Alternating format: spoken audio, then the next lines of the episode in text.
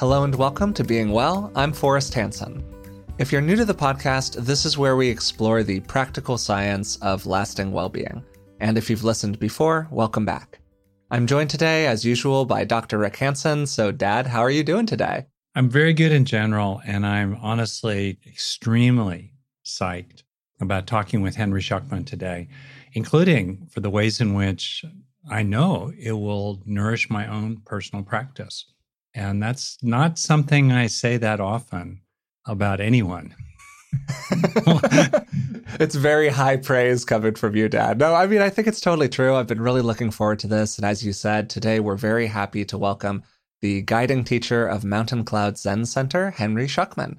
So, Henry is a writer, a poet, and a Zen master of the Sanbo Zen lineage. He's published nine books to date, which have won numerous awards, and he writes regularly for Tricycle, the New York Times, and other publications. His most recent book is One Blade of Grass Finding the Old Road of the Heart, a Zen memoir.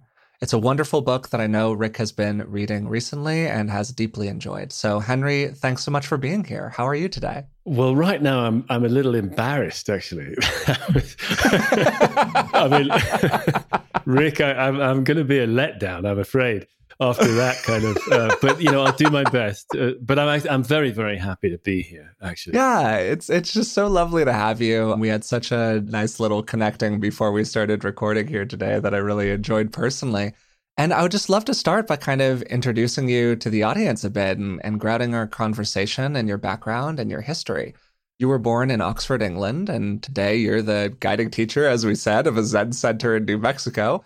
So I'm just sort of wondering how did you come to Zen practice and how did you get here? Well, you know, to be honest, I've got this book, One Blade of Grass, which is mm-hmm. sort of, in one sense, an attempt to answer that very question. Yes. How did an eczematous, severely eczematous child of two Oxford professors in England wind up teaching meditation in New Mexico?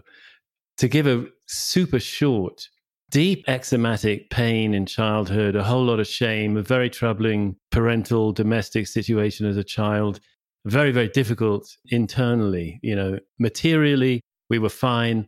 Educationally, culturally, we were well endowed. It was Oxford University that we grew up in. We, meaning my, my older brother and younger sister we were very lucky in that sort of regard. But I had a lot of internal misery mm. and hardly even knew it, hardly could bear to even admit it to myself. Then I went away to work abroad on a gap year when I was 18 slash 19. In the course of that, I had an epiphany. I had a absolutely out of nowhere, out of left field, completely unexpected, completely unlooked for, not at all interested in it, but it happened a profound awakening experience. And it was the most amazing thing by far that had ever happened in my life as far as i was concerned to the extent that my life was resolved. And i felt i could die blissfully if i needed to. If that was what was going to happen it was 100% fine. And i was 19 years old. I didn't know i'd been looking for anything but i had found it without even looking for it it was the answer to life it was that profound. It was just another order of experience that somehow I knew had been here all along and I'd never noticed. And now I had, and life was answered. End of story. Fulfilled human being done. That was how it felt. A few weeks later, I went home. There's some kind of a joke saying, You think you're so enlightened? Go home for the holidays. well, you know, in my case, I was a tender, wide open 19 year old with basically no emotional skills and resources whatsoever. Mm. And I got home into this environment where I had been so unhappy for all my life to date without even recognizing it. And now, wide open, I recognized it with a force that was overwhelming. And I had a, a kind of breakdown, really. But I couldn't even admit that to myself. I was so filled with shame at collapsing like that that I could not bear to own what was going on. And that was compounded by the fact that I just solved the ultimate riddle. I just discovered the ultimate truth. And here I was literally weeping wreck. And I was broken, basically. I, I felt like a car where only two of its four cylinders are firing, you know, and I, I just, and I didn't know what to do about it. And somehow I'd, again, I'd seen the answer to everything. I had no idea how I'd lost it. I had no idea how I'd found it, and even less idea how I'd lost it. And I'd lost it badly. I wasn't just back to some some normal. I was way down, way down. And it was actually only in my early, like when I was about 24, I decided perhaps I could do something about this mess. Maybe I could just do one little thing. And what that was was to start meditating. And it was TM style. I'm eternally grateful to them. So I clung to it and I did it twice a day for 20 minutes, doggedly, religiously, devoutly. And I began to recognize that I was unhappy, which I hadn't really been able to say.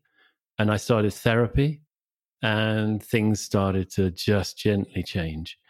And along the way, I found my way to Zen. Mm-hmm. And the reason for that was I recognized quickly that Zen knew what had happened to me when I'd been 19 years old. Mm. I just intuited it, and I was right. And actually, it was it was still a long journey to finding my actual first real Zen teacher who really helped me. I mean, along the way, I was writing. You know, I developed a career as a writer, and it took me to New Mexico. My third book was about D.H. Lawrence, the English writer, and his time in New Mexico.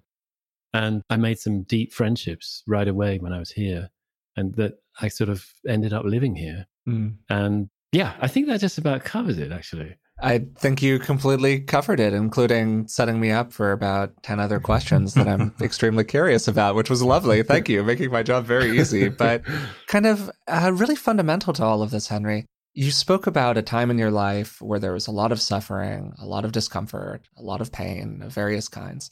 And I'm just wondering how has your internal landscape, how has your the feeling inside of you changed as a result of the practices that you've taken on over the last decades, really. Yeah. I mean, there have been different phases, you know, where. Totally. Mm-hmm. I mean, there was just the wondrous feeling of being able to find a little bit of rest. That was the first thing that came with me with TM. Mm-hmm. To just taste a kind of balm. It was really like a healing balm. I wouldn't get it every time I sat but I'd always get something so that I noticed every time, whatever state I was, when I forced myself to sit down and, and do the 20 minutes, at the end of it, it would be just a bit different. There'd be just a little space, just a little perspective. Then, you know, of course, well, I got into therapy. So there was starting to learn what emotions were. So the therapy, you know, I started to get a little bit more conversant with feeling and feelings and reactivity and communication skills. But of course, that started to enable me to find my feet a bit in the world. Where if I got into intense reactivity, I could find my way back to some kind of center ground. So then, with deeper practice ongoing in later phases, you know, I started to find, wow, that there's a whole other dimension that's present here all the time. And actually, in a way, I'd say the Koan training I went through, or the, let's call it the Zen training, say, for simplicity's sake, was to be able to sort of intuit that, access that more easily under more challenging conditions, more and more. I'd say, in a certain way, that's what it was about. One of the things that I really love your book, it's really a special book for me. And the thing that comes through you in, in your book is appreciating what is actually already here. And the subtitle here is, you know, is the revealing of the old roads, the old road of the heart. So early on, we meet this wandering, rough and tumble, rambling man who introduces you and your and other boys that were kind of in your crew, your gang, to in effect the old roads of England. And so he introduces you, and you realize over time as you read the book that he actually was a real teacher for you. Your tramp friend and teacher early on, he's walking the old roads of England that we don't really recognize, and yet they're there. We just have to come to see them and walk them ourselves. So that really helped me in some ways because I think of Zen as somewhat almost militaristic and, and rigid, and particularly if one has just a superficial sense of it, as, as was the case for me. And you really kind of exposed the warm heart, as you said, the love that's true, really, underneath it all in the old road of the heart. So, if I could, I, I wanted to jump into something that runs throughout your book as a central theme in your own work. And I want to build on a Tibetan saying, I believe sudden awakening, gradual cultivation, sudden awakening, gradual cultivation, this ongoing cycle. And you definitely had a breakthrough experience that you've talked about already when you were 19. And if I may be so bold, I'd like to actually read from your book about it and use that as a way to open up this topic about what is the role of breakthrough experiences. I mean, particularly your own wing of Zen, uh, your own branch there, Rinzai, really emphasizes sudden awakening and breakthrough in part through koan training, less so in other branches of Zen, or and definitely less so in the kind of Theravadan roots of Buddhism. But still, even there, when the Buddha had himself had a sudden awakening, a breakthrough on, under the Bodhi tree or wherever it was when he had it, that you know we've been trying to sort out, you know, for 25 centuries since. So, if I may be, here we are. You're a young man, right around 19, you know, between high school and college, and the American way of putting it. And you wrote about this experience initially in the third person. You wrote, A young man, a beach, a boat on the water. There was nothing to tell him what year it was. He could have been any young man in any century gazing over any water. And the water was fascinating, blindingly white, yet completely dark. Scales of brilliance slid over darkness so it alternated between thick matte black and blinding light. But water was transparent, so was air. Yet there the surface was, the sea's skin, thick as elephant hide. What was he actually seeing? As he pondered this question, suddenly the sight was no longer in front of him. It was inside him, or he was inside it, as if he'd stepped into the scene and become part of it. He could no longer tell inside from outside. At the same instant, the whole world, around, above, below, the sand, the sea, the light on the water, turned into a single field of sparks. A fire kindled in his chest. His fingers tingled. In fact, everything tingled. The fire was not just in his chest, but everywhere. Everything was made of drifting sparks. The whole universe turned to fire. He was made of one and the same fabric as the whole universe. It wasn't enough to say he belonged in it. It was him. He was it. The beginning and end of time were right here, so close his nose seemed to press against them. Suddenly, he knew why he had been born. It was to find this, this reality. His life was resolved, the purpose of his birth fulfilled, and now he could die happy. He could die that very night, and all would be well. So that's from your journal at the time as a young man. You wrote a little bit further about it in your book. To jump ahead slightly, that night I lay awake a long time, the watchfire in the heart burning long into the night. It seemed I would never need to sleep again. I'd found something larger than the world and didn't need to. But what on earth was it? What had just happened? So that's kind of the question. And, you know, it's an extraordinary experience. And it's remarkable to me that, as Forrest and I explored with Professor David Yaden, who studies actually so called self transcendent experiences, that roughly about a third of the people worldwide report having had an experience along these lines, in which there are two central features. The sense of self falls away, typically fairly suddenly, while the the world, everything, allness, the, even the divine shines forth radiantly. And then there are the particulars of the of the experience. So that's the way I think of understanding as well that these are not that uncommon as experiences, and yet it's often very difficult as it was for you to integrate them, to make sense of them, to build them, and then to preview as well some things. You have had a, a number of other fairly profound experiences, perhaps what could be called Kensho or Satori in the Zen tradition, along the way. So, what? what is the place of these kinds of experiences? What are the pitfalls in seeking them? How do we integrate them once we've had them? What's the place for micro kenshos, moments of awakening? I love the line from Suzuki Roshi in which he said, I'm not sure there are enlightened beings. I am sure there are enlightened moments. How do we increasingly string together the enlightened moments so that we become increasingly permeable to and situated in the old road of the heart? Oh man, what a beautiful question. I mean, in some ways, my life has been about that very question. You know, I didn't intend it, but it has been. Yeah. Oh, I mean, okay, just some random things that pop up. First of all, it's real. And a sudden awakening is a plunge into reality.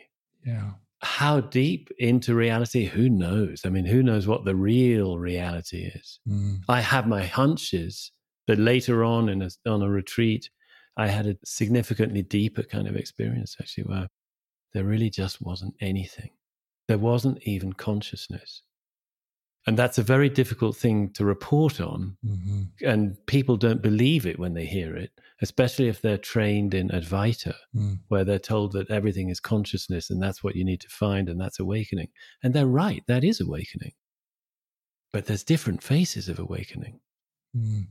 and they're all real. For me, on some level, it was that one where there just wasn't anything. And somehow everything was born again, sort of thing. Everything kind of comes back, newly born, newly risen, everything. Somehow that was the one that actually healed me or resolved me. Mm. I'd had various other ones, like you said, prior to that. Mm. I'm so grateful. I can't understand why I've been so lucky to have these experiences because I've done nothing to deserve them. I, I practiced hard at times, I guess I could say, but it is real. Mm. And so the role of them is that they're real, that we're seeing something real, Mhm. indisputably, in my view. And that all of them show us that somehow, fundamentally, we're loved. We're so loved that it's almost beyond love. Mm. And we're loved because we're part of everything. And we're also loved because we're nothing. Mm. It's because we're nothing expressing itself as us, but us and all things together. That is the most profound love as I feel it and see it. Yeah. In fact, I call it these days, I've got this new series of retreats called Original Love, Huh. which has various reference, but that's the main one. Yeah. The original love is the origin, it's the source, and it's love. I mean, if you get right down to it, it's nothing, but it comes forth. Therefore, it's love, it's generosity, it's giving, it's and it's this moment, us talking like this. It doesn't matter that it's you know Berkeley and Santa Fe, New Mexico. it's one emergence, one unfolding, one arising. You know, and Mm. it's just incredible that we are creatures that somehow have the capacity to go through this Mhm. and recognize it and appreciate it. Yeah. I find that mind blowing. So that's the sudden. The gradual is exactly how valuable is it if it's just a flash in the pan? You know, and how valuable is it if we can get up from it and go and do harmful things? And we know that that's possible. There are just too many stories for us to doubt that human beings are multidimensional creatures, that we may be highly evolved and opened and loving and full of kindness in one zone and not know that we have hatred still lurking in another zone of our psyches. And it'll jump up and surprise us. And if we're honest and ready, I hope we, we say, Whoa, well, I may have had some enlightened experiences, but I still got work to do. You know, and I am just a mosaic. I'm a collage. I'm a, I think of it being like a disco ball. You know, those disco balls with all the mirrors on. I got 200 mirrors, you know. yeah, there's a cluster of seven over here, or maybe it's 17 that are super clear. but there's some pretty murky ones down here as well. And am I going to just work on the good stuff? No, I got to work on the occlusions as well. I got to. I had this therapist who talked about back end and front end. I love that. The front end is growth and expansion and all the good stuff, but the back end, you can't forget about the back end. So I do think, I mean, I, am not sure that what I'm saying actually is a traditional view of gradual cultivation, which might be more about, well, I suppose traditionally in a monastic setting, learning somehow to keep that awareness when you're washing the dishes and scrubbing the floor, folding the laundry, you know, in all the sort of ordinary round of life, to keep that awareness. I mean, I say that's the ideal of gradual cultivation.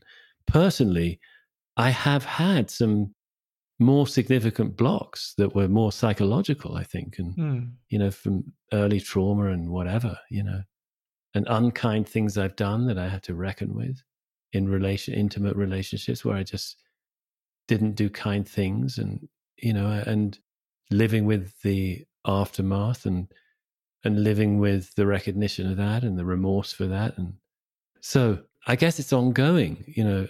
Well, for me, I expect it as long as I'm granted being alive, I'm going to be doing gradual cultivation. Yeah, I know Forrest has a question. I just want to say I appreciate that.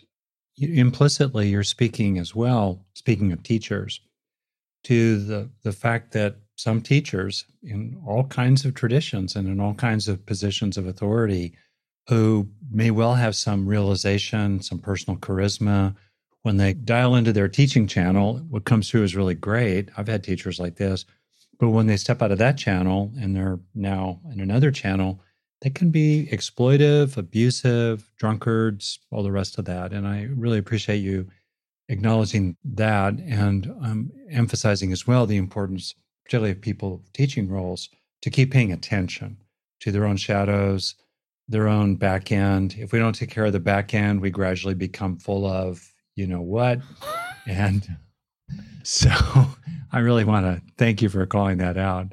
All right, Forrest. Yeah, no, totally. I, I'm glad you said that, Dad, because if you didn't, I was going to. So thanks for for getting that in there. Kind of alongside this idea of just these awakening experiences, whether it's in a contemplative spiritual perspective where somebody wants to feel like they're connecting to some energy, some some something that is greater than themselves or it's even with a almost secular viewpoint of like seeing the world more clearly seeing the nature of reality more clearly. And at least for me the two of those start to intertwine fairly rapidly and it becomes challenging to kind of have one without the other but okay everyone operates from their their own viewpoint and their own perspective a lot of people get into this kind of work whether it's personal development work or it's contemplative practice through through meditation mind training whatever in order to have one of those experiences. They want to have that sensation where all of a sudden the veils drop away and they have an experience along the lines of what you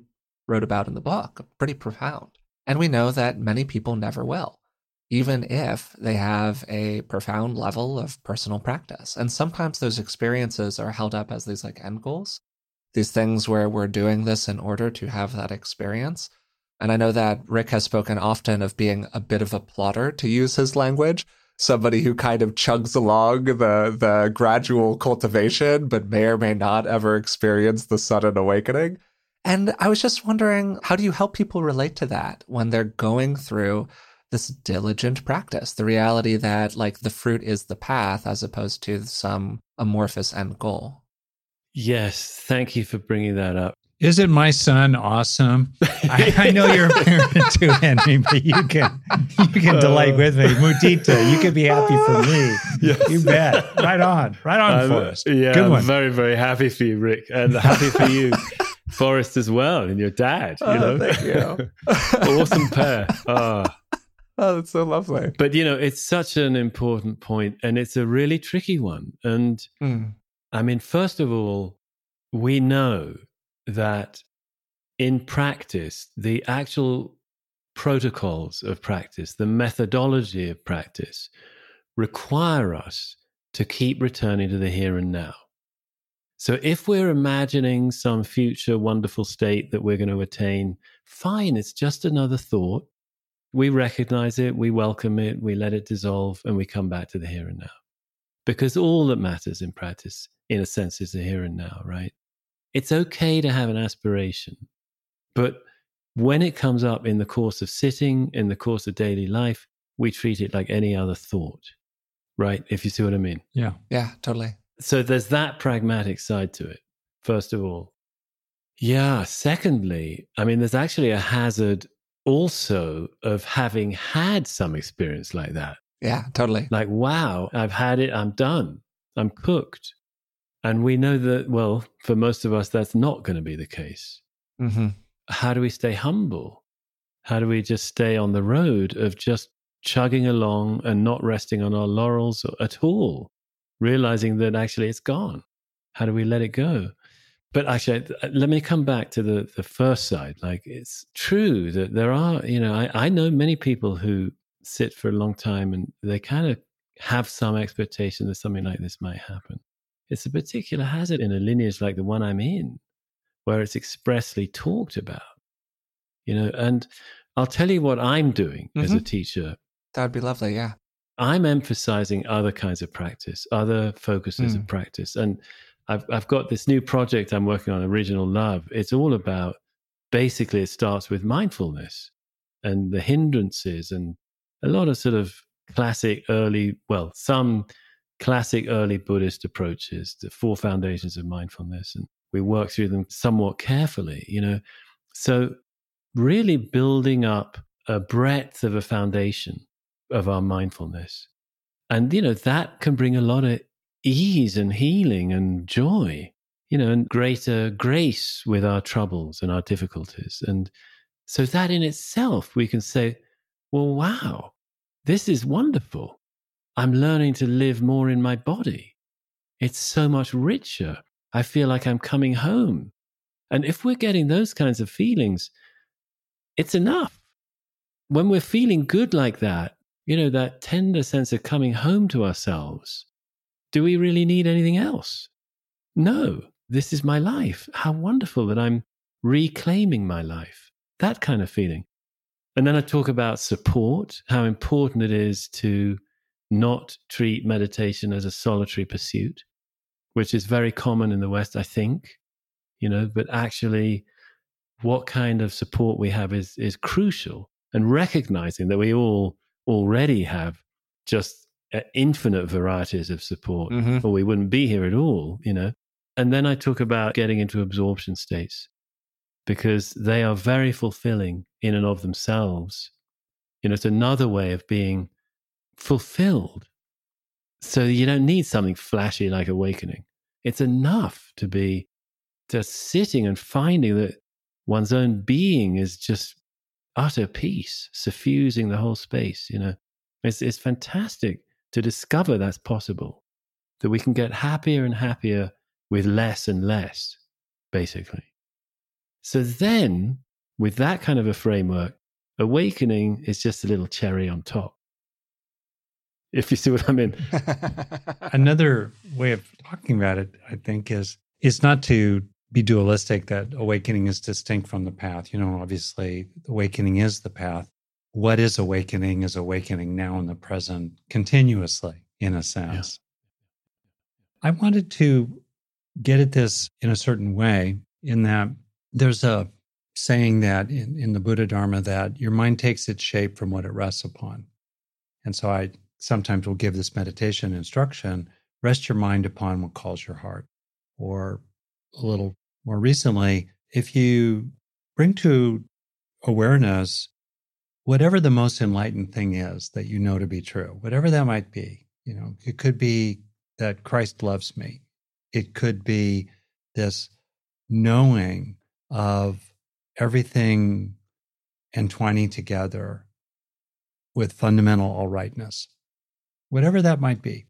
And then you rest your awareness there. It's a simple instruction, isn't it? What do you know to be true? Maybe love is the is a very important thing for you, you know to be true, all right, rest your awareness in love. Okay.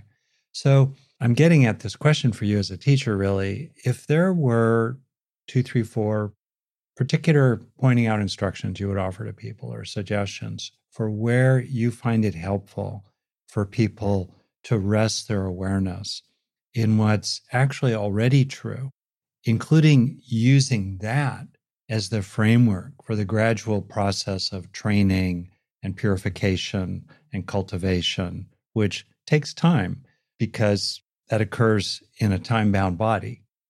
It takes time to develop these qualities and to let go of various things. But we can do that in the context of a felt knowing already of the good news that is true. Okay, so in that context, then, what would you suggest to people? What do you suggest to people generally is helpful to rest in as the good news that's already true?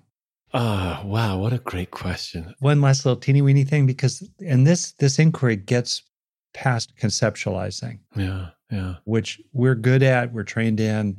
For example, you're very good at with language, and obviously there's a recognition that, like the proverbial raft, we can use language, we can use conceptualizing, we can use distinctions to get us across the river, but then we don't want to keep carrying the raft around. Yeah, okay. yeah, yeah, yeah. Well, look, here's what my own answer would be: this ah, this sense of everything arising now, everything arising now, and it's just an act of love. It's all an act of love it's a gift. It's a, ah, you can just feel it. It's coming up now out of nowhere.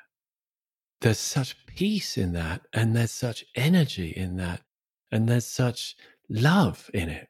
Yes. I mean, that's it for me. Now, but if a student comes who's having a really hard time, they can't, the streams of thought are painful thought are just roaring through their mind. They don't know what to do about it. They're exasperated. The practice seems to be making them worse. I don't know. I might say that, but I would definitely also say something about the body, mm-hmm. coming home to the body, you know, finding what's going on in the body, that actually there's some, there is some peace in the body, and there's probably some trouble in the body as well. And coming to recognize both, being with both you know what I mean? And like I, mm. I don't know that that would be a universal. I speak about recognizing in the body when it's true, and it's usually true, that the body is basically all right right now, and you can tune into that reassuring feeling, you know, that in a way that's very kind of humble and sweet and respectful of the scared little animal, the soft furry animal that we all are. Yeah. So I suspect present in your guidance with people about recognition of their own body. Yeah.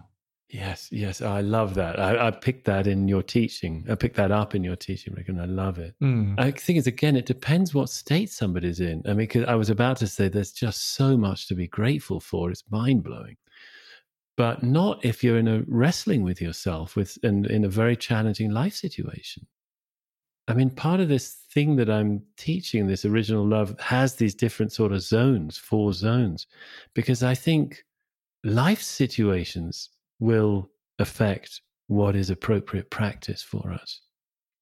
And it's not right to, I mean, I know there's some hardcore Mahayana teachers will say, you know, if you're suffering, no, there's nobody there, nobody there. I, I just don't think that's very helpful for a traumatized person to hear, you know I think we need to adapt or be conversant and fluent with different sort of levels of our being, and that they're all important. And our practice should, well, somehow, uh, maybe I don't like using the word should, but can meet those different aspects of ourself. Mm. And I love the fact that that's possible. And I love the fact that in all forms of practice, as I understand it, love is still the main factor, as I understand it.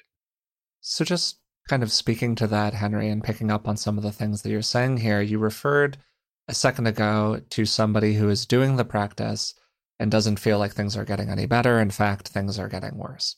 And you've spoken to your own experience, both in the book and here during this podcast, with eczema and chronic eczema, a lot of pain in the body. We've had previous practitioners come on the show and say things along the lines of I started sitting regularly and I found all this pain in my body. And just from my personal experience, talking with a lot of friends about this stuff, a lot of people get drawn to practice through suffering. Fundamentally. Something hurts and they don't want it to hurt anymore. And a lot of that suffering for many people is oriented around the container of the body. Is this the body that I want to be in for some people? This is a body that carries a lot of pain. And often that suffering can become a kind of self identification. And in a weird way, one of the things that can impede people sometimes from moving into some of these more, whether it's a non dual state or just a relaxation with ego identification or however you want to talk about this, is that they're in a lot of physical discomfort and they don't feel like they're on the same team as the container that they've kind of been placed into. Whether it's through kind of the lens of your own journey or just like talking with a lot of people over time, how have you helped people move through some of these issues? Or how do you think about these yourself, whether it's working with physical pain or just kind of increasingly dropping into that sensation of being quote unquote on the same team as the container that you're inhabiting? Well, the way I would come at it and have done for myself is simply put, is really about finding where the discomfort is and learning to give it space and allow it.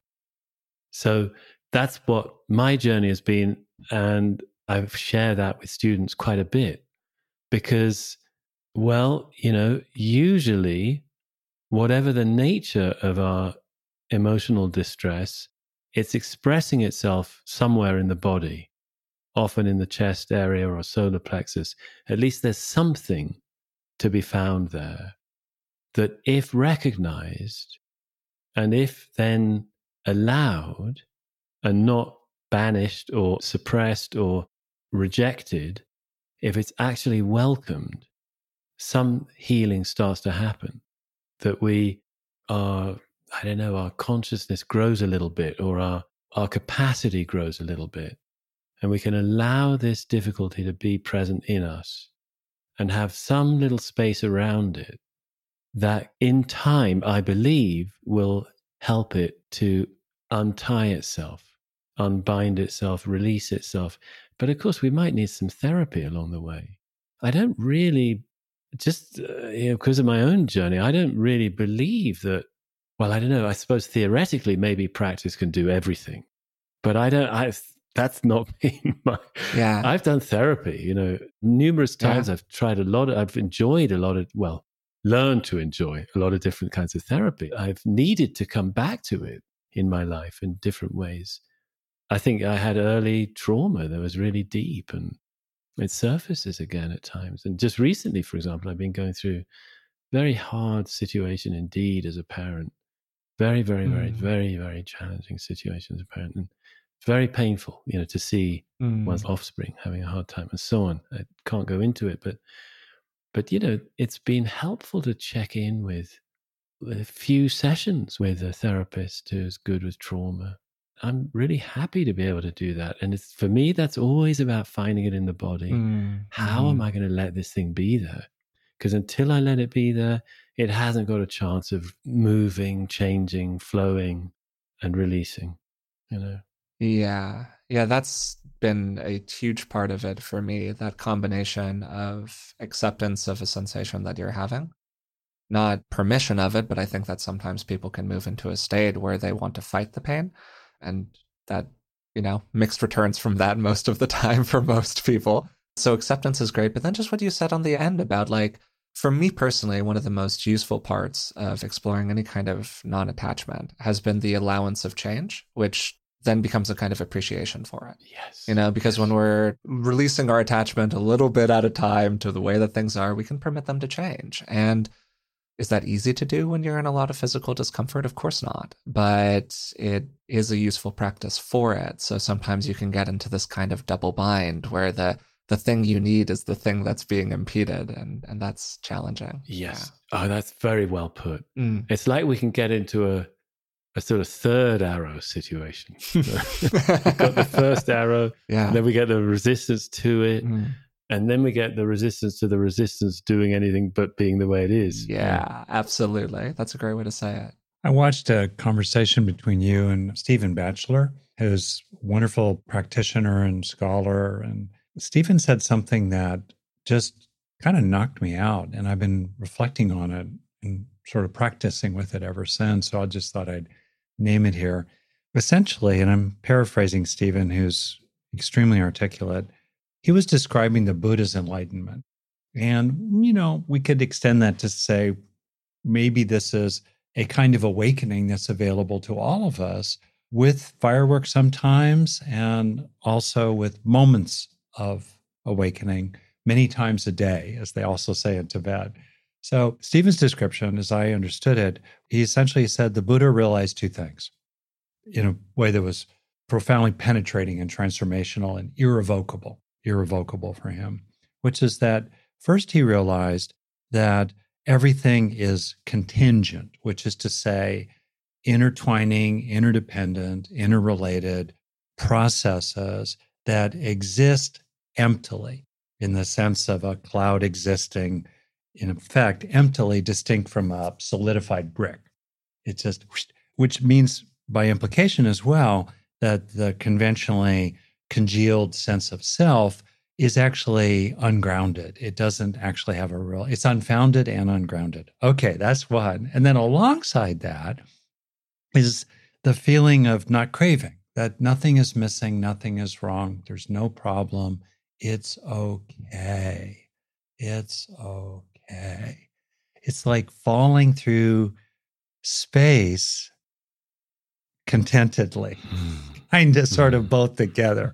and so I just thought that was a wonderfully direct and experiential description of enlightenment and an opportunity to grow into stabilizing oneself, to increasingly establish oneself in that felt realization as it gets increasingly established in one. So we have these two aspects of it this recognition of emptiness and with alongside it a feeling of fundamental peacefulness and all rightness and, and love as well together.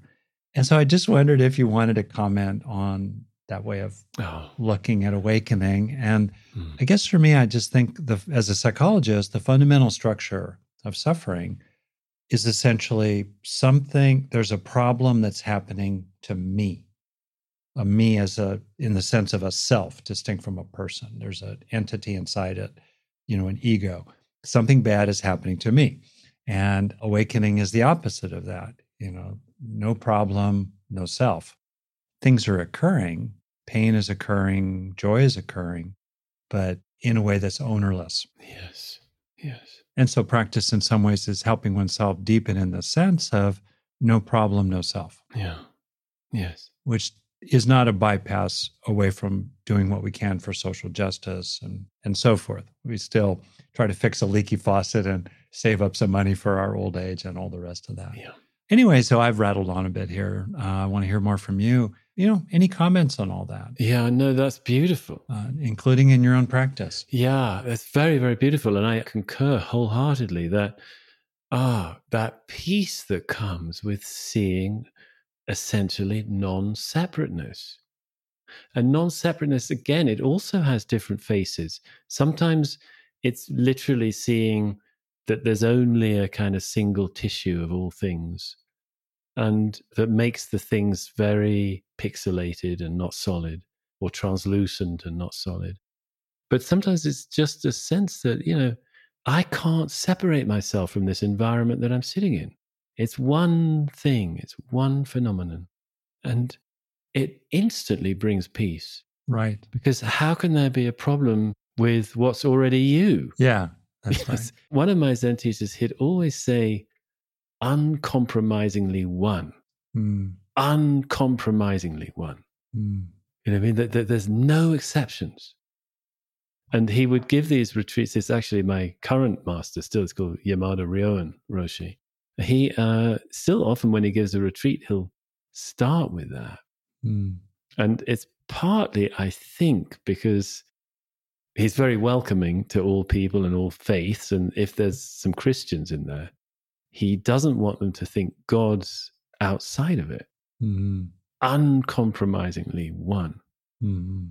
Meaning, even God is part of this one. Yeah. you know, and it's, ah, I mean, as an idea, maybe it's nice, I don't know, but as an experience, it's, oh, it's so healing. It's exactly well put by Stephen. You know, it takes away all possibility of craving. at least at the time that that's clear. Yeah. And I found that, you know, yeah, if actually one way that an old Zen poem puts it, this poem called the Xinxin Ming from the sixth century, it's an amazing document, says it's all about preferences. You know, in his poem, he said, if we just let go of like and dislike, it's all clear. Yeah. And you can find this in yourself. If you're not feeling 100%, just check is there some little niggling sense of preference? It manifests as a sensation, actually. I know it in my solar plexus. I can tell when it's there. Then what I don't do is try to get rid of it. I let it be there. Hmm. It can participate in this great interconnectedness it can participate in that kind of flux that Stephen was describing. And actually, it was you, you. Right. It's one of the threads in the single fabric. Yeah, exactly. Exactly. And so it belongs and it's beautiful.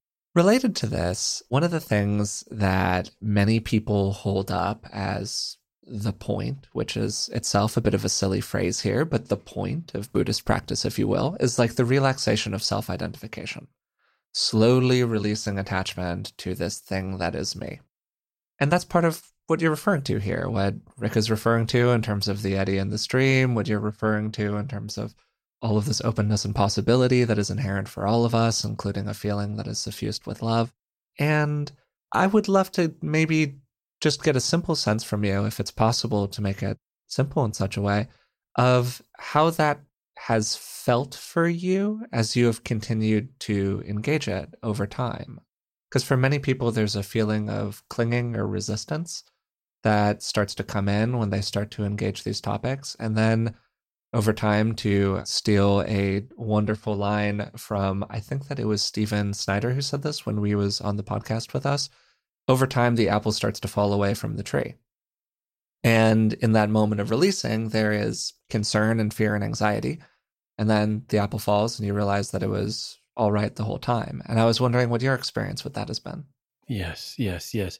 Well, I hear two different things there. Let me just, mm-hmm. maybe I'm wrong, but let me just see how this works. Please, yeah. One would be that, yes, when we're kind of approaching some big release, there may be fear. Yeah. Practice may seem like a real mess. We may, but, you know, really, in a way, we just do it.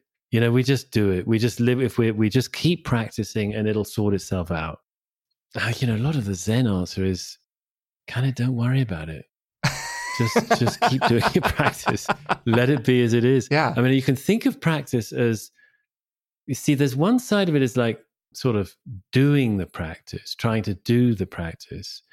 And another side of it, it seems to me, is like coming to terms with ourselves, mm.